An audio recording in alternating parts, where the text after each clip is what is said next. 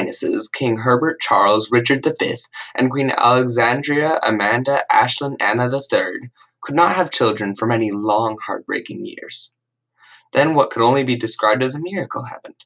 They were gifted with twelve daughters. Adeline, Beatrice, Cassandra, Daphne, Evangeline, Fiorella, Genevieve, Hadassah, Iviona, Jacqueline, Kalanna, and Lorelei all had their mother's shoulder-length black hair that naturally curled and their father's blue eyes.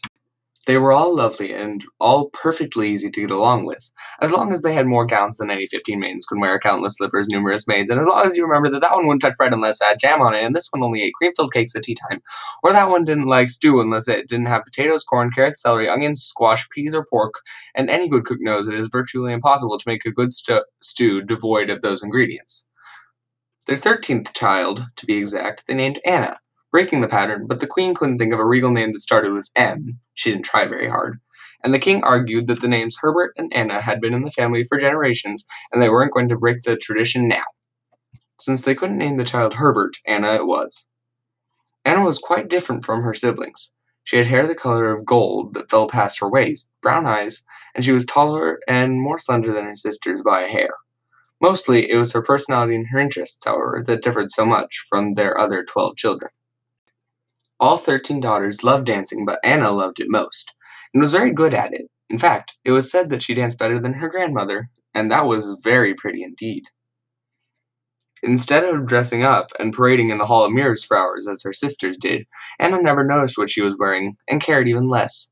She ate anything they put in front of her, either so distracted that she didn't know what it was, or she simply liked everything. Anna commented rarely on either the food or the clothing, something that her sisters and parents did almost non-stop.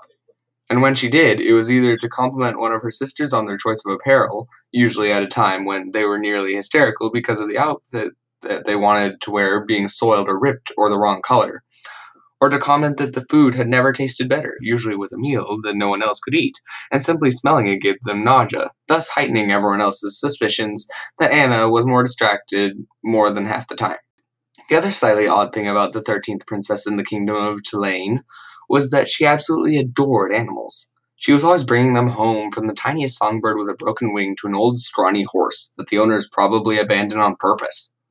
It had advantages, certainly, for none of the ladies of the court could spread gossip that Princess Anna was so distracted she was unsympathetic. The songbird recovered and would sit on her finger singing the sweetest songs, and the old nag grew plump and beautiful with good hay and oats every day, becoming Anna's favorite horse.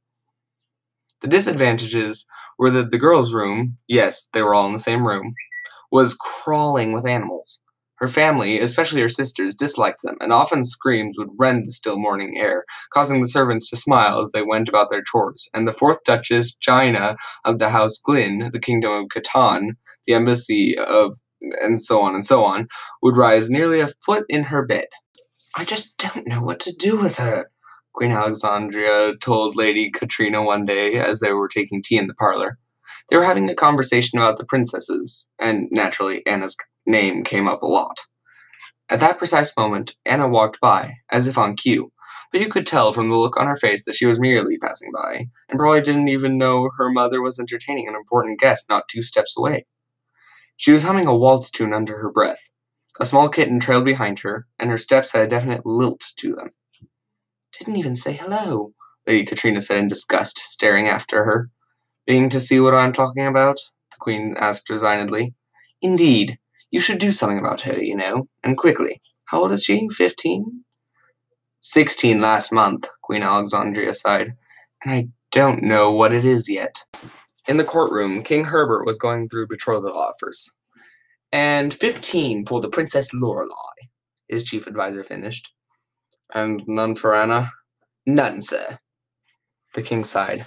Any of the other princesses they could marry off instantly, so he was just waiting for his daughters to show interest in a prince. Anna, however, had not gotten any offers for a match, so he would have leaped at the first one, without her permission, though she was barely sixteen. If you'll take my advice, Your Highness, the adviser said confidentially, you'd better start sending her off to different kingdoms, and maybe she'll charm some prince. It seemed as if everyone except her dance teacher had nothing good to say about her. The latter, however, made up for the lack of compliments. She is as strong as an eagle, as light as a feather, as dainty as a hummingbird, as precise as a woodpecker, as graceful as a swan, and more beautiful than all of them put together. An exceptional damsel indeed. He often talked like that, and the king and queen rarely understood what he was actually trying to say. Queen Alexandria frowned. That's very nice. We actually wanted to inform you that we're cutting Princess Anna's dance lessons in half. We'll let you know what exactly the new schedule will be. But, madam, you can't. The queen's frown deepened. Why can't I? Anna needs to spend more time on history and etiquette. Being a dancer is not going to get her a kingdom or a good marriage. The dance teacher had apparently not heard her. It would ruin the, the girl to stop now. He wrung his hands together. The loveliest dancer we have ever seen, and you are taking away her dance lessons? You can't, you just can't. It would undo all the work she has put in. Yes, yes, of course. King Herbert, Hurt, who had not been listening in the least, put in. The question is, um, uh, what is the question, dearest? There is no question, Queen Alexandria said decisively. You may leave now, thank you. Reeking indignation, the dancer left the room, leaving a befuddled king and a determined queen behind. At first, Anna was too shocked to say anything about the change. This continued for about two weeks. Just when everyone couldn't stand Anna being shocked, as well as half distracted anymore, realization set in. Anna went straight from shocked to depressed, which wasn't much better. She didn't complain, but even the serving maids knew that etiquette, history, and mathematics were not the princess's strong points.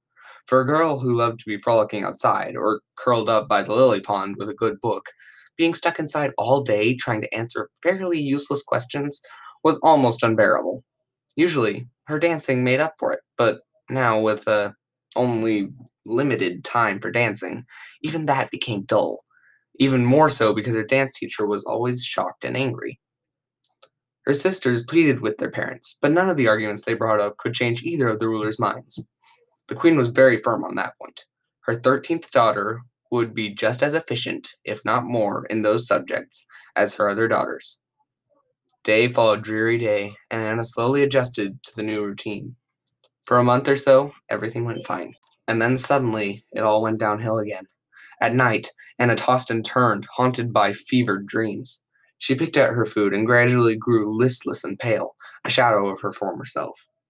Worried, her parents tried every cure they could think of, called every healer for miles around, and read every textbook on medicine and spells in the palace library, a very impressive collection nothing worked.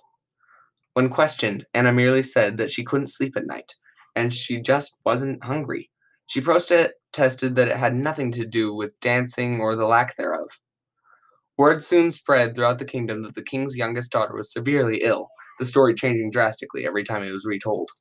The rulers soon put down the horrible gossip tales, and for the most part, the steady stream of cures and healers and even rescuers died out. The worried king and queen finally chose one of the many healer's tonics, put her on a special diet, and made her go to bed an hour or so earlier. And so, with no other option in sight, everyone had to be content with that.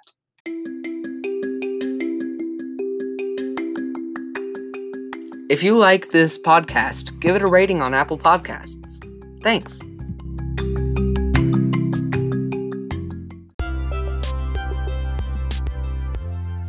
Would you like to hear your short story on Those Who Book? Send it to thosewhobook at gmail.com.